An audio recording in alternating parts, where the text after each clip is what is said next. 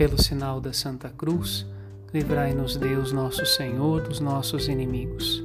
Em nome do Pai, e do Filho, e do Espírito Santo. Amém. Com São Paulo, enfrentamos fraquezas e reveses nesta vida. E de fato, são nossas maiores glórias para não confiarmos em nossas forças, mas na ação de Deus que nos sustenta para levantar e retomar nossas vidas com empenho de pertença a Ele.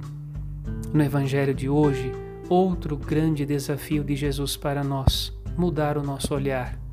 O que são nossas fraquezas, limites e perseguições? Ocasiões de se apoiar em Deus.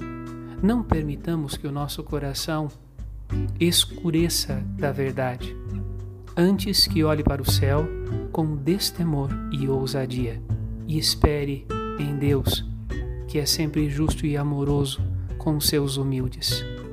Padre Rodolfo.